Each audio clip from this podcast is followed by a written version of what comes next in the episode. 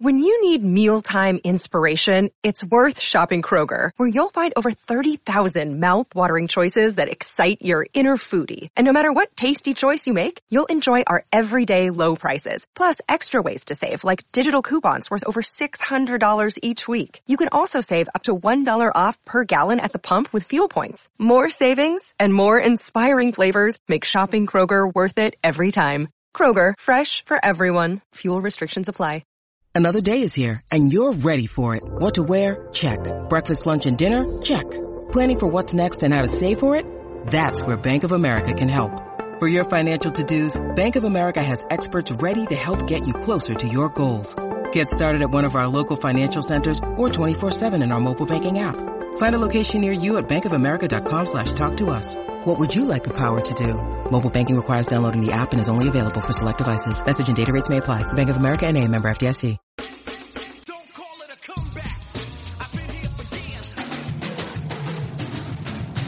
Years. Celtic Stuff Live. Welcome to Celtic Stuff Live on the CLNS Media Network, the leading online provider of audio and video coverage for your Boston Celtics. I'm Justin Poulin. Joining me is Jon Duke, and we've got the mid-season review for you, or the second half season preview, depending on which way you want to look at it. Celtics are 32 and 10. They wrap up a Saturday night win against the Brooklyn Nets, and that puts a cap on the first half of the season, which will be marked by their trip to London to face the Philadelphia 76ers overseas and they get a few days off, although they probably won't be very restful. Maybe restful on the body somewhat, Jon, but, but not restful in terms of travel and PR commitments most likely when they get over there.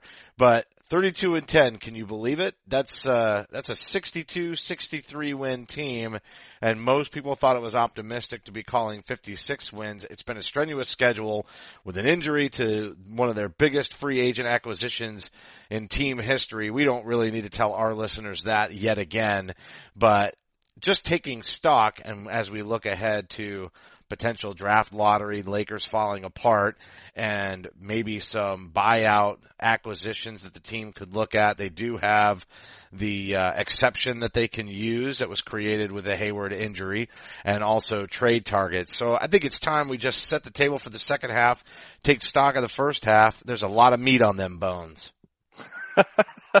there is meat. There is a lot of meat. I mean, it, it's, uh, to go back to the first thing you were talking about, I mean, it, if you had asked us, and, and I think we did actually did a show um, right before opening night, you know, and and kind of that capturing that moment after Hayward's you know ankle breaks, what happens, and it put so much pressure on young players who weren't prepared, weren't ready, didn't know what you know we didn't really know what we had. I think we thought there might be some potential with Jayson Tatum. We hoped that Jaylen Brown would, would continue the leap that we saw opening night against the Cleveland Cavaliers. And I think every everything that could have gone uh, as you know well for the Celtics has. Uh, there's been growth in almost every single player's game. I think the stars have stepped up and, and set a, a clean mark for the team moving forward. And I think that the, the best part of this team, as you look, you know, kind of off into the mist, is and the future is that you can see there's growth there. You can see that there's still a room. They haven't hit their ceiling. It's crazy to say that at 32 and 10, uh, with, you know, the second best record or third best record in the league, but the best record in the Eastern Conference clearly. And clearly that they have room to get better, not only because they have an all-star potentially joining them, uh, in April, May, we hope, uh, but obviously Jayson Tatum, who's doing this weird thing where he scores 14 points, six rebounds, seven rebounds, and hits some of the more um, important and meaningful baskets in an entire game. Ferocious baskets. Ferocious. Yes. I mean, some of the dunks that he's had recently has really put him on the map. Uh, it's really incredible. I just look at that Minnesota game, right? That throwdown over Karl-Anthony Towns. I mean, come on give it up. And then, not to mention, ice in his veins at the end of the Brooklyn game. Maybe not right. as much of a competitive matchup, but you know Brooklyn wants to stick it to Boston. It's just, it's in their heart to do so as they try to show that they're not a uh, failing franchise without the draft picks. Yeah, well, about that, you know, and, and you can't really blame them. Look, I mean, they just they just have kind of started the process with Okafor have, after having acquired him. D'Angelo Russell is, you know, has been out, so you know they haven't really been able to kind of get that traction with those that group. But they're a spunky bunch. They're they're a bunch that you you don't want to play, particularly the dog days when you know they're they're scrappy. They're going to fight for every loose ball. They're going to try to get ahead on you, just like that 14 Celtics team was really trying to do before things kicked in, the draft picks kicked in, and you know, no matter what, the Brooklyn Nets and the Boston Celtics are going to be linked as long as Jaylen Brown and Jayson Tatum are, are getting buckets for the Celtics. When you So, said the spunky bunch. I immediately thought that there was a uh, Marcus Marky Mark? joke. Marky, Marky Marcus and the spunky bunch. That is just that was just so right there for it, right there for the taking. And it could be Feel Marcus it. Morris and the spunky bunch, but Feel the gonna give- vibrations. gonna- Come on, come on. It's just too easy. And I mean, with the whole Boston thing, it's just perfect. It's perfect. Yeah. Oh All right, God. so what we've got is, you know, really just an overperforming, very young team. Kyrie Irving comes better than advertised, which is really crazy to say. You look at that Cleveland win, and Cleveland like rolled, man. They rolled in the second half. I was actually quite surprised because I thought the Celtics left the door open for them to climb back in, and they really didn't want any part of it on uh, in Boston. I'm really, I was very surprised. It was almost Well, shocking. I, you know what I would say though to that is I, I would give, you're right. I think, you know, back second hand of, of, of back to back, but let's, let's also give some, let's tip the old chapeau to, uh, to Terry Rozier. I mean, Tito hit some Which big, we have big- been over the last three or been, four weeks. yeah. And we saw it right away. It's like, hey, wait, this kid's really coming on. And yeah, huge performance in that game. But but you're right. I mean, they had the Celtics had kind of faltered. They were missing threes. Shimmy was missing some shots, and, and they just couldn't get anything going. Start of the fourth quarter, Tito Rozier comes in there and just hits a couple big shots, and the whole and that was it. I mean, that was basically the game, effectively right there. They pushed out the lead back, the lead back out, and then Celtics had it from there. I I think the the Tito Rozier smart uh, their resurgence uh, as players that we saw early on, and then it kind of faltered there in that mid stretch where the Celtics started to struggle as their their winning streak kind of fell apart. Now they've kind of reemerged, and now the question is, you know, okay, can they sustain this? This has been my beef with, you know, basically the roster construction of the bench, and even to say it's a beef is stupid because you know, this is the way you have to build a team from within is you need to in, in, enable and embolden these guys like Rozier and Smart to take on leadership roles and leading roles that you depend upon. Now they're being asked to do that. And can they continue to do this now? There's a little bit more practice time, a little bit more time for them to kind of, you know, get on- back underneath themselves. It's going to be a test for them here in this second half. We're going to see over the next month. You know, I think we're going to look ahead here to the trade targets and, and what the Celtics need to do over the next month to figure out what they need to fill in on their bench for the rest of the way. But I think in the next month, Terry Rozier and Marcus Smart are going to be playing for effectively what their jobs will be after early February. They've got a month to show Danny Ainge they can be counted on, they can do this, and that they should be key crucial members of this Celtics rotation as they try to make a deep playoff run. Well, T. Rose has shown that he can do it in the postseason, and honestly, so is Marcus Smart. But it's again those intangible plays over and over that we talk about. Had a nice offensive night.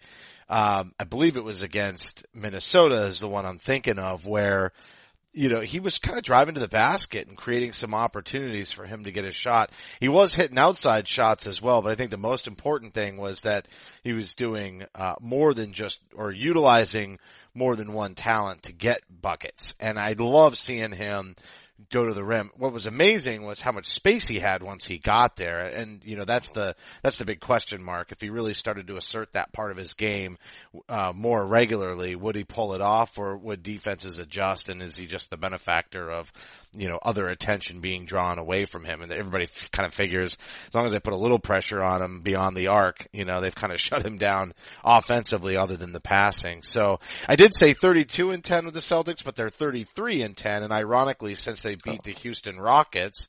It, uh, at least that's what my NBA app says. You know how much faith I have in that. I was pretty sure it's 32 and 10, but it's telling right. me, I'll just, I'll show you here on the, on the screen here. It says 33 and 10. But either way, since they beat We'll take Houston, an extra one. They We'll can give it. us one. I'm good with it. Maybe they're just calling their shot against Philly. oh yeah, 33 and 10. I'm sorry. I was going back from the older one. Yep, that's Yeah. what I have too. So 33 Anyway. and 10. If you look at, if you look at the, the game against Houston, since then, Houston has faltered and, and the Celtics are right back up there on top. But pretty much neck and neck if you want to look at it that way. They've got two more losses than Golden State, but pretty much neck and neck with the Warriors. That's pretty good company halfway through the season. That's not, that's not a oh no this isn't that team or they got out to a hot start or blah, blah. doesn't matter the playoff caliber team it doesn't matter how young they are and i think it won't matter in the postseason. I know you're saying Terry Rozier and Marcus Smart are trying to figure out where they're going to fit into that playoff rotation. Quite honestly though, I just think Brad's going to use the hot hand. Always has, always will. He'll claim matchups as the deciding factor and we'll see them get minutes according to how they want to play. If they decide they've got to go small, which I think is kind of a thing of the past in a way. I mean, I understand obviously if you have Theis or Baynes out there, you're not going small. Typically how we claim it being a small lineup and well, at least with the constructs of this team, it's when you see Horford go slide over to the five effectively. and you have somebody smaller at the four and then that's the small lineup. But it's nothing compared to the small lineups of the past with three guards, two of them under six foot two. It's not the same kind of small. And with all the switching ability, even when they go small, they're just trying to find their best matchup and they're going to exploit teams in the postseason. So does, does, I think Terry Rozier plays big, you know what I mean? And sometimes there are moments on that second unit where they need a spark.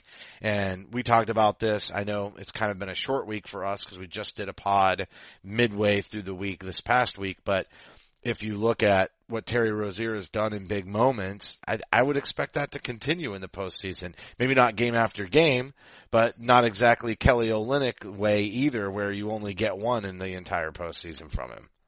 Well, I, I think I think the issue has with. Uh, I think it's early to say that we can rely on him yet. I mean, I I I would love to. I would hope that I hope we can say that in a month. Um, we saw a very hot smart start from Terry, and then his shooting just went into the tank.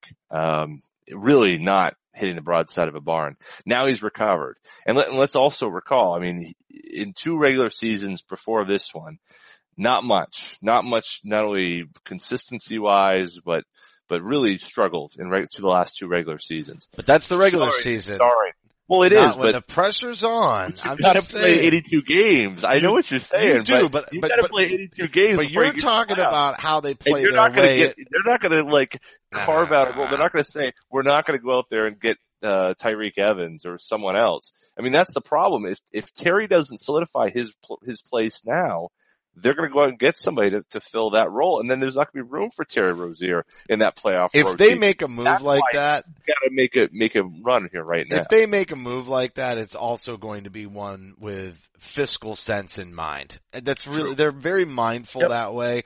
So if they don't like their chances of re-signing a guy in the postseason, you know, I would actually be a little more afraid if I were Marcus Smart, but they, they still have the right to match this offseason. So it's not that critical either. They could always look to do something like they did with Avery Bradley.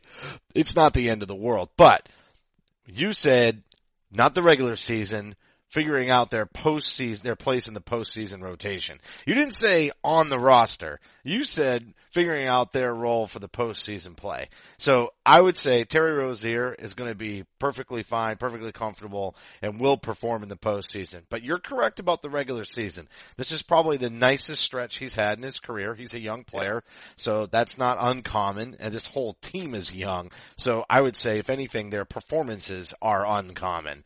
But his stretch of play has been nice. Would be great to see him continue that past the trade deadline, stay on the roster, and be able to find his way uh, into the postseason rotation where he seems to thrive and has the last two seasons. I think he's given them really big minutes when called upon, but it's been in a limited role.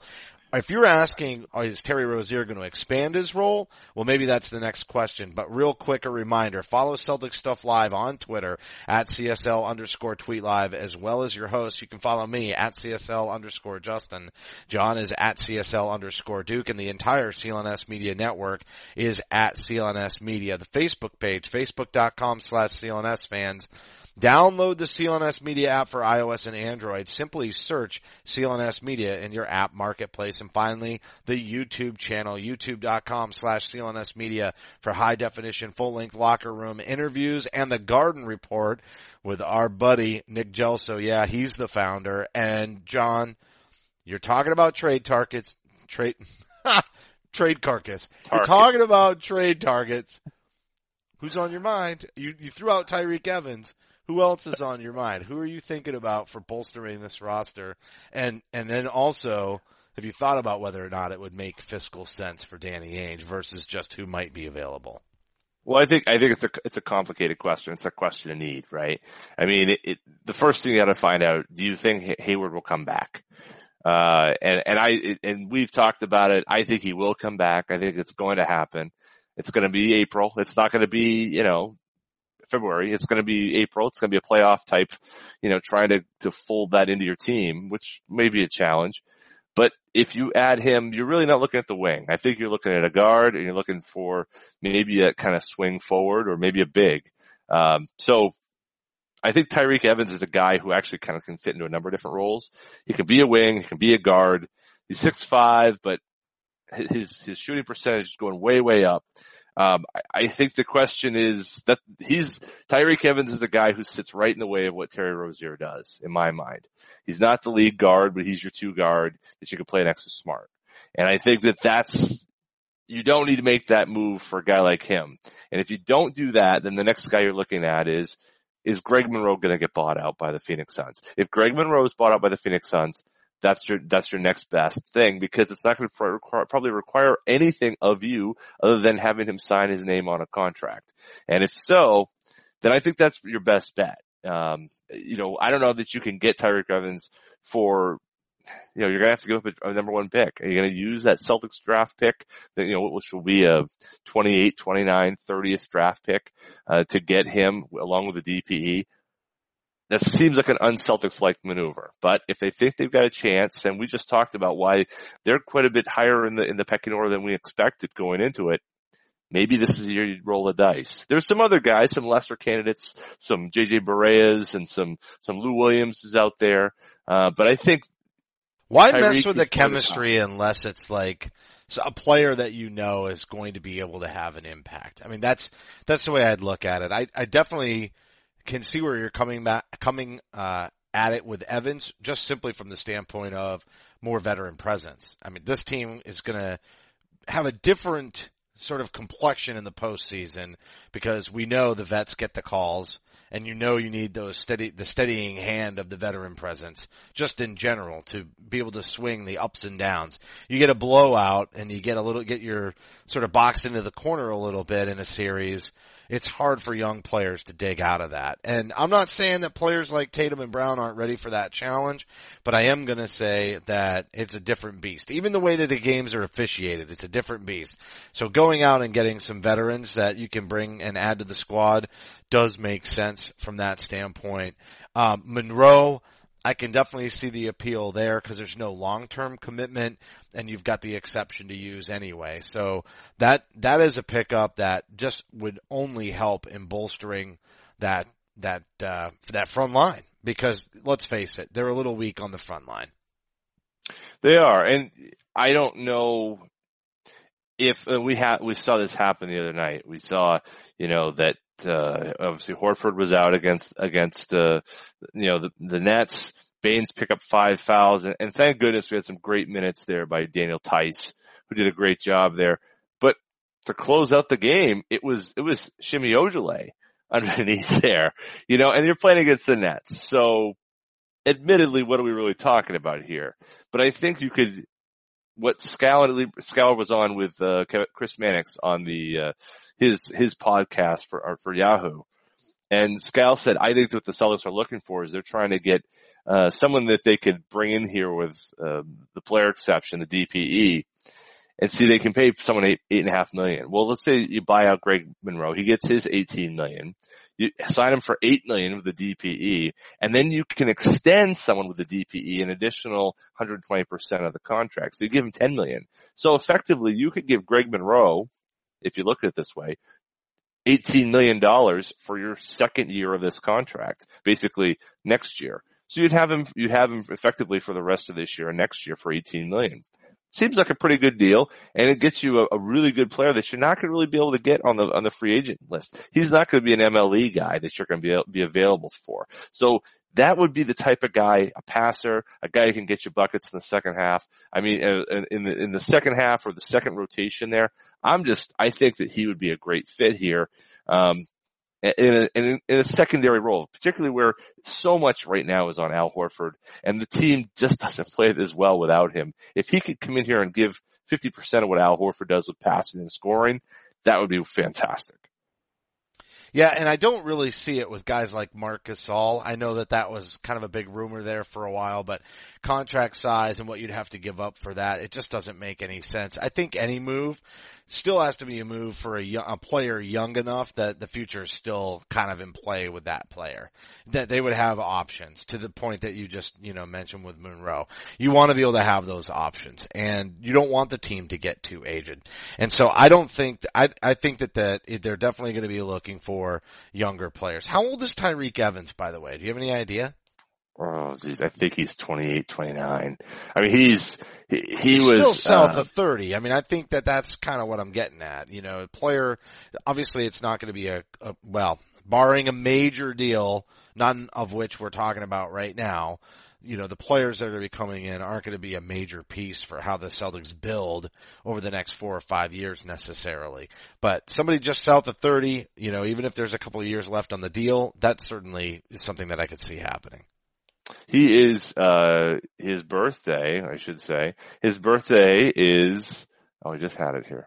now that page is jumping around me. September of 89. So he doesn't, he's gonna be, uh, this year he's turning 29. So he's 28 right now. 28 going on 29. Yeah, So perfect. See that That's that a- totally that's a veteran, but not an aged veteran. That's somebody who's Mm-hmm. going to be able to get calls, going to be able to do things on the court. Kind of has been enough through the ropes, established position in the NBA, but not so old that you know you're running down that Paul Pierce, Ray Allen timeline. yeah. No, yeah, he's Because we were on the got- clock then, right? We were on the clock. Absolutely. Yeah. And, and now, you know, you've got Memphis is a team that's certainly not going anywhere fast. Um, we're not sure when, when, uh, they'll be able to get their guys back. And, and so what are they playing for right now? It makes sense for them to kind of shed a bit of salary, kind of go into the tank a little bit, get your guys because Celtics own their pick next year.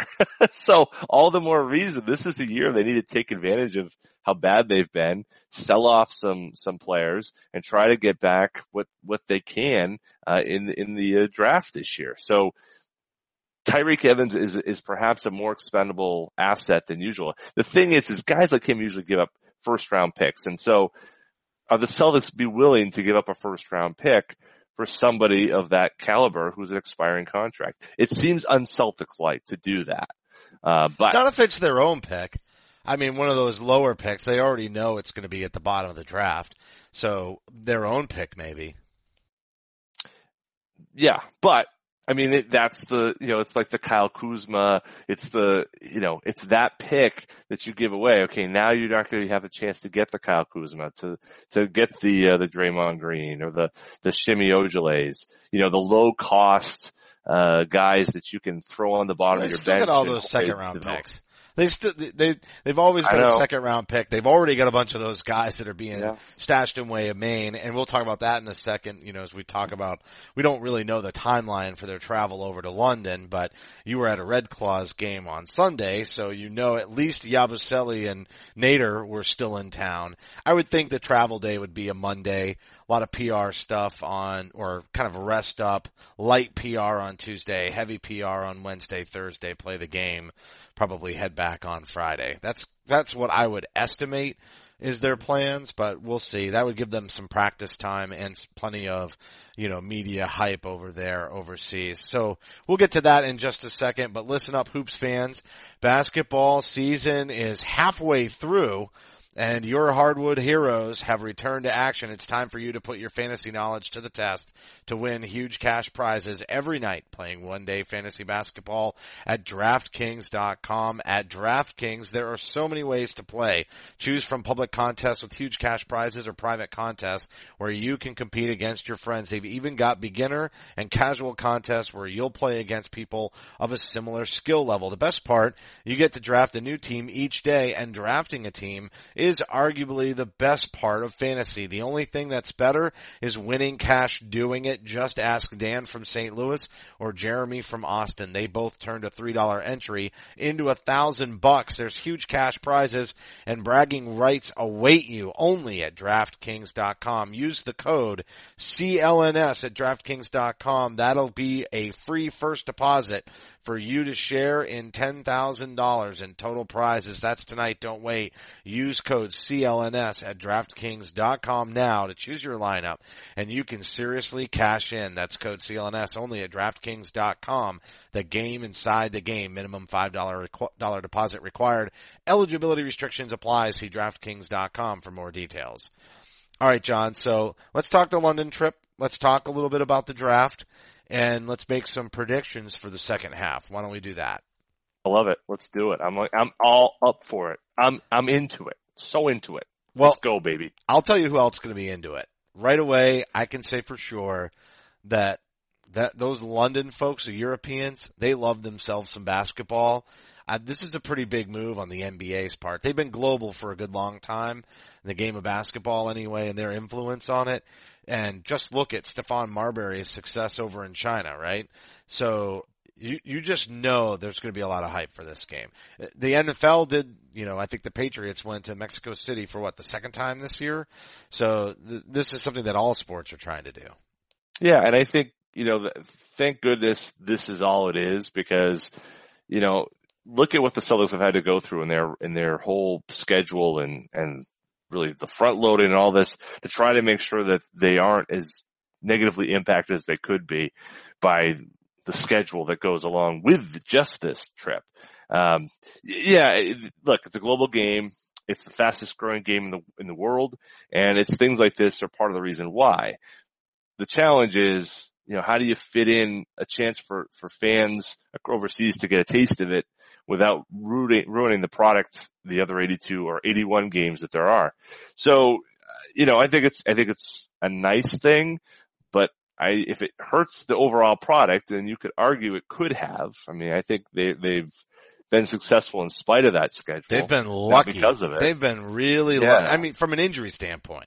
Because, because they were already depleted and because they were young, you know, that they didn't have to rely on guys like Nader. At the, when that, when the injury happened, that was the immediate conversation. You know, how many minutes are we going to see Nader play? How is it, you know, but I think if you recall, I said he'd still go with a fairly tight rotation and that actually has been, I'd say for the most part, the way Brad's gone night in and night out. Semi Ojeleye's gotten some minutes. Nader's obviously gotten out on the floor, but for the most part, they've tried to roll with a tighter rotation. The only reason that some of those minutes got extended were additional injuries, which when that, when it was Horford and Kyrie, remember that stretch where mm-hmm. The start was really strong after the 0 and 2. They were really looking solid and all of a sudden it's like we've got concussions syndrome and, you know, injuries and face masks and yet they weathered that storm. I mean, this is the year of the face mask for the Celtics. It was just insane. And yet here they are at well, what the NBA app tells me is 33 and 10. Here they are at 33 and 10. and, um, it, it's really a surprise. You would think It's a surprise. even Brown got injured twice, right? He wore a Right. mask. He's got the He knee goggles. injury, right? He had the goggles going, Goggles, right? correct. we had two face masks, a set of goggles. Yeah, it was, it, it was it was a game. It was right. It was the headgear. Remember we were talking about the headgear thing. You know, Oh, like right, the headgear. That was definitely our best episode of the year today. Yeah, absolutely. That was yeah, that was the best of CLNS uh, 2017 uh, compilation. No, I, yeah, I mean it. I think that they are, uh, as you kind of look ahead, you know, they are now at a point where now it's a jumping off point. They're going to be able to get some some practice time in here, and you know maybe nurse some of those injuries. I mean, look, we got Al Horford's got the bulky knee right now, and he's sat out. It seems like a weird thing. I don't know what it is. Was you know, I think one of the quotes that uh, came out of that. Um, you know, that's not what you want to hear, uh, but maybe he just needs rest. But that you don't like to hear. I don't know what it is. I don't know what's happening. I don't know why it hurts. Um, you want to know specifically why it is, so there's a course of action to treat it. Um, that that makes me a little nervous. But what makes me a little less nervous is ten days off in between, and uh, you know, hopefully for Al that that works. And I guess there was a announcement tonight on Instagram that he's he and his wife are having another baby. So that's that's pretty cool too. But Congratulations. that doesn't hurt your knee, but it hurt. Usually you have to go in and see a doctor about pain somewhere else. Um, a lot of ice. That's what I hear. Anyway, um, Yeah. Oh, dad stuff live. he Um, went there. He went there. He went there. Yeah, yeah, yeah, absolutely. Get the frozen peas out, Al.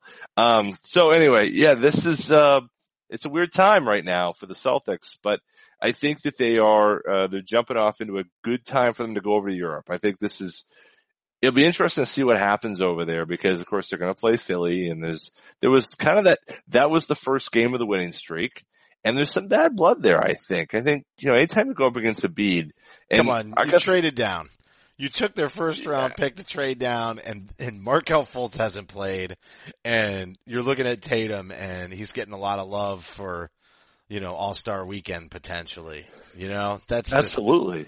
I mean, you know, he's going to be on. He's going to be on the rookie versus sophomore game. I mean, that's a foregone conclusion at this point. he probably should be in the three point contest since he I don't know if, know if Third now, still- I think. Or maybe yeah, yeah, third in the league. He dropped a little bit. He had a rough week, but Well, he you know and uh Mark D'Amico kind of pointed this out on Twitter that ever since he you know dislocated the pinky, he's he's been shooting about twenty five percent from three. So. I, you know, I'm not to say he, you know, that's the only reason, but I think Uh, there's, there's enough data to look at seven weeks of him with a, a, a perfectly working pinky and shooting 50% from three. And then afterwards it's 20, 25%. I think Hasn't it's fair stopped to him point from that. throwing know, down thunderous dunks or just Absolutely absolutely juking the crap out of fools. Oh It's just Oh amazing. goodness. His handle, he's such a fluid baller. It's Mhm. it just is really incredible. And and No. his passing I think is a big surprise to a lot of people. And and if he Yeah. continues to do I saw your tweet there the other night, but I totally in agreement. If he continues to pass that way, the league better look out. If he Oh can draw that attention and dish with that confidence, it'll be insane. Yeah, and and they started to give him some of that responsibility in terms of creating from the elbow, which is that's that's high level stuff for a kid who's 19. Paul you Pierce, know, I mean, baby. Paul Pierce. Yeah, but even Paul, I mean, Paul wasn't a creator like that until he got much later in his career. I mean, you remember he, it was that whole aspect of creating for others was not something that he was really doing a lot of. It wasn't on. much of a luxury. Who was he creating for? Well, Outside of the, point. uh, you Erick know, I- Strickland, right, Let's exactly. shots, you know, no, that's not the Brandon way goes. Hunter. I, Brandon Hunter was pretty good. Brandon Hunter. It- It's just, it's crazy to me that you've got a 19 year old you're doing that with. And, and like you said, you're going to go play Philly and you're going to get, you know, he's going to get out there and show, you know, Robert Covington and others, um, you know, eh, the business. I, I'm so excited for this Philly game. I will be watching it at work. I don't care. Uh, it's going to be great. And, uh, you know, I think, will they win? I don't know. It's a weird thing. You go over to Europe, you know, there's PR and you're playing at a weird time of day. And It's kind of like that Sunday thing, right? The Sunday afternoon Yeah. letdown game. You know, Yes. you, you definitely, but that's really not the point of this one. This one's an easy No. loss to take.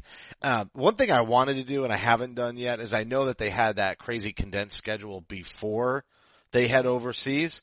And I think we saw somewhere where there's like a month, the same amount of games with a month less of time. But I just wonder how much you know, counting the games up until Sunday's game against the Nets and then incorporating this full week influences that. But I still think it's an easier schedule down the stretch regardless. Um, maybe not immensely easier. It might be skewed a little bit with this travel, but I, but I do think it's still a lighter schedule. I'd, I'd love to know how many, how many games and how many nights, uh, pre and post this trip, right? So it's, it ends with the Nets game and starts with the first game back. I actually don't know what who they face when they first come back, but um, but that's Oh, what Pelicans. I'm Pelicans. Pelicans the day yeah. after uh day after Martin Luther King Day.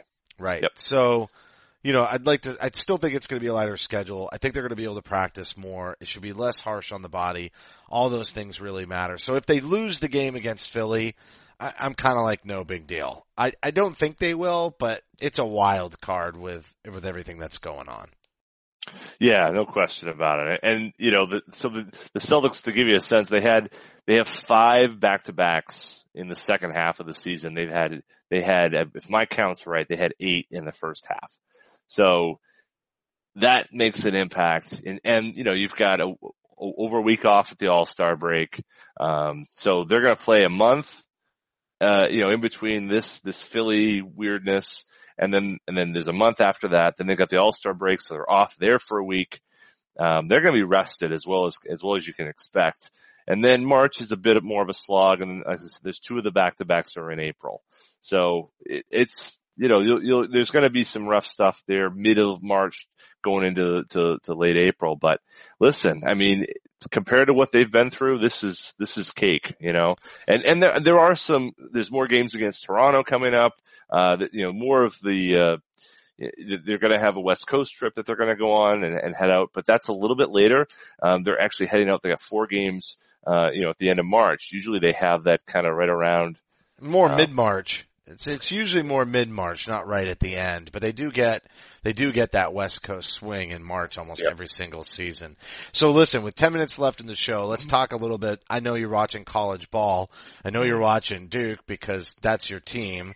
and you know, I have no college affiliation. I'm not that. I, you know, I don't watch that much college basketball. I've already watched more college basketball this year than ever before. You would have thought last year was the year I was going to catch the most games, but I just caught Duke, you know, a handful of times last year and I caught some games. Obviously everybody catches some in the tournament, but, um, but I caught on to Tatum and I think we talked a little bit. Definitely I'm loving Bagley, but I did get to watch, uh, DeAndre Ayton and I haven't watched Bamba yet, but that's a player I definitely have my eyes on. I've watched YouTube clips of Trae Young, who does have one of the quickest releases I've ever seen. He's going to be a great player at the next level. I'm not sure how well he fits in with the Celtics. I definitely think you take best player available. So if they decide that he's the best player available, that's who you got to go with. The need seems to be more on that big side though. So you're looking at Ayton, you're looking at Bagley, you're looking at Bamba. I haven't seen Bamba live, but I have watched some of the YouTube clips and he's just freakish defensively. And I think that's what excites me about him. I gotta see a game and I, my preference right now is Bagley. Was a little disappointed even though Ayton had a, a huge night, um, when I watched him. I think it was last Thursday on ESPN. He still had a huge night, but I felt like sometimes there were just rebounds that were like, just gliding past his hands that he wasn't getting his hands on. And I, it's probably a ridiculous criticism. And he's still, you can see the freakish athleticism that's there and what he could be. But what I love about Bagley is just the drive and determination is so clear. The hustle is so clear. And he still has that freakish athleticism to go along with it. But Bamba, I just feel like the Celtics could use a major defensive player. Does he necessarily belong in, in, at pick number three if if the Lakers wind up with that selection and convey it over to the Celtics or number two. I don't know. You know, we we see him more in that five six range for the most part, but he could be a game changer on the defensive end. Well, let's let's start with all the caveats right now, right? First of all, Tatum was not number one on most on 99% of all the boards out there, right? So it doesn't even matter. You know what I mean? Like you look out there, right? Bamba is like, like you said, he's fifth. He's Yeah, sixth. he was outside of the top You know? three. There was a consensus top three, and then Tatum was Yeah. like he could be four or five. It's him and Jackson, but Jackson's got a little edge on him. And then you're right, that's not how it worked out. It's no, I mean, so, you know, it, it, there's a bit of a throw everything out that you know aspect to it, but let's look at what the Celtics need, right? And I, and I always think, well, you don't look at the need first because, you know, Danny's going to take best player available. That you, you can tell that by he, ta- he takes three point guards in a row, right? So he doesn't care about that. But if you're going to take a big, I think big, the big position, you've got to find somebody who's got multiple skills, right? That's the, the way you keep a big on the floor. I mean, there, look at, look at Andrew Bogut right now. Andrew Bogut just gets cut by the Lakers. He's a veteran. He's big. He can rebound. I see you set the table. I already know where you're going. You're setting the table. Just man, No, just, I'm just saying. so just funny. saying. Oh come Look- on. No, look, no, I, I think, I think it's true. I think, I would say this even if anybody was in this position. But like, I feel like right now, in this the fact that I already know where you you're going without you saying the no, name. no, you is don't. You don't. Phenomenal. Yes. You don't. I don't know where I'm going to go. I'm just saying, I feel like Bamba may be out of the picture in part because he doesn't have enough skills. He, he's not as enough of a passer. He's not enough of the outside scorer that, that I think today's game is calling for. Yeah, too Having one said that, dimensional. I see what you're. Tatum, Tatum is the guy. I mean, Tatum showed things in the NBA we never saw in college or very rarely. So I put that on pause and, and there may be things that you see in other settings, not in Texas, that it may work. But just from what I've seen, I don't think that's the guy. I think you gotta find somebody eh, who's, who's multidimensional as a big. I think Bagley fits that role. I think Ayton can fill that role. I don't think either one have shown the imagination in terms of passing. I'm not sure we saw that from Horford at, at Florida, to be honest with you. So I think that's something that, that a guy like that can grow into. Uh, I think Ayton is a bit more traditional in terms of his size. I think in, in terms of size, he's ready to play right now and play a lot because if he's 260. He's a good, big, thick build. Yeah, he kind of looks like You know? Embiid. I know he doesn't play like Embiid. Yeah. Well, exactly. I mean, he, there are some similarities, but they're Embiid's maybe not quite the same athlete, but he's much more fluid, right? He's So- fluid and he's longer. Like he's got, he's kind of Yep. got that Tatum like, um, you know, Mr. Fantastic of the Fantastic Four ability to just like stretch and, you know, use his limbs to kind of, Ayton is much more of a block of granite in, in the way that I kind of thought of. And it's all Yeah. in the upper body too. Like he's Yeah. got these skinny little legs, but then when you look at like his chest and his biceps, Yeah. you're like, how can he be such a house and then have these little skinny legs? And it, He kind of reminds me of Ewing that way, you know, because he's got that, that build is, is such that, I mean, he's, I think he's a little bit longer limbed than, than, than Ewing, but I feel like just his, his frame is built a little bit more like, like Patrick's was, which is perfectly fine fit for today's game, honestly. Um, cause Patrick eventually stretched out and, and, you know, I think he could have played today too. Um, but yeah, you're right. I think the motor thing, and that's why people are, I think, I, that's why I'm probably a bit more drawn to Bagley than I am Ayton. Um, but I don't think that that's, Bagley has not played well defensively. That's, that's his big bugaboo right now. And I think a lot of people are saying, well, can Duke play defense well enough at all? And is it, is it There's the same complaint on Tatum. So, you know, Yes. that was the big question mark was Yep. can he hit an NBA three and is he going to play defense? You know, he's instant offense. And then look, he's played really quite a surprise defensively and obviously the three point ball as well. So I know we're going to talk about this a lot more between now and, uh, you know, obviously the, uh, the lottery and the trade deadline. These conversations will continue to come up. I don't think the pick is in play for trade at all. And not, not unless you're talking Anthony Davis. So Mhm. I think we're going to table our second half predictions until the Celtics come back from their trip overseas because we're just about out of time, but, um, we'll only have one game to talk about and one trip to talk about. So there'll be plenty of time on next week's show to break down our second half predictions and, and this is a good sort of mid, midway mark in the season at 33 and 10, but wanted to, uh, wanted to say great show, Jon. Hey, it's good. It's always fun. Love doing it. A lot of good basketball to talk about in the in the, uh, in the coming months, and uh, I think it's going to be a fun second half of this season. I think there were some challenging times, and I think there's going to be some fruits of that that are going to bear uh, here over the next three months, four months, five months. So uh, I'm excited. I can't wait. I can't wait to keep rooting against the Lakers, rooting for the Celtics. I mean, it's just that's the way it's supposed to be for all of us. Boy, and there's just a pot of gold at the end of that rainbow. So That's right. Yeah, we'll right be on. back next week and we will have our predictions for the second half of the Celtics season. It's been a fun ride so far. Things will only get better. This broadcast will be available on demand on the CLNS Media mobile app. And don't forget to follow us on Twitter at CSL underscore Justin and at CSL underscore Duke. A heartfelt thank you to everybody for tuning in and a reminder that you can help support the show by subscribing to Celtic Stuff Live on iTunes and Stitcher. We'd love it if you gave us a rating and a review because your feedback is important to the show.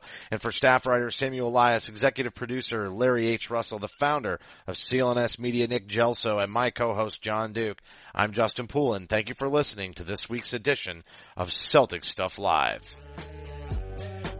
Celtic Stuff Live.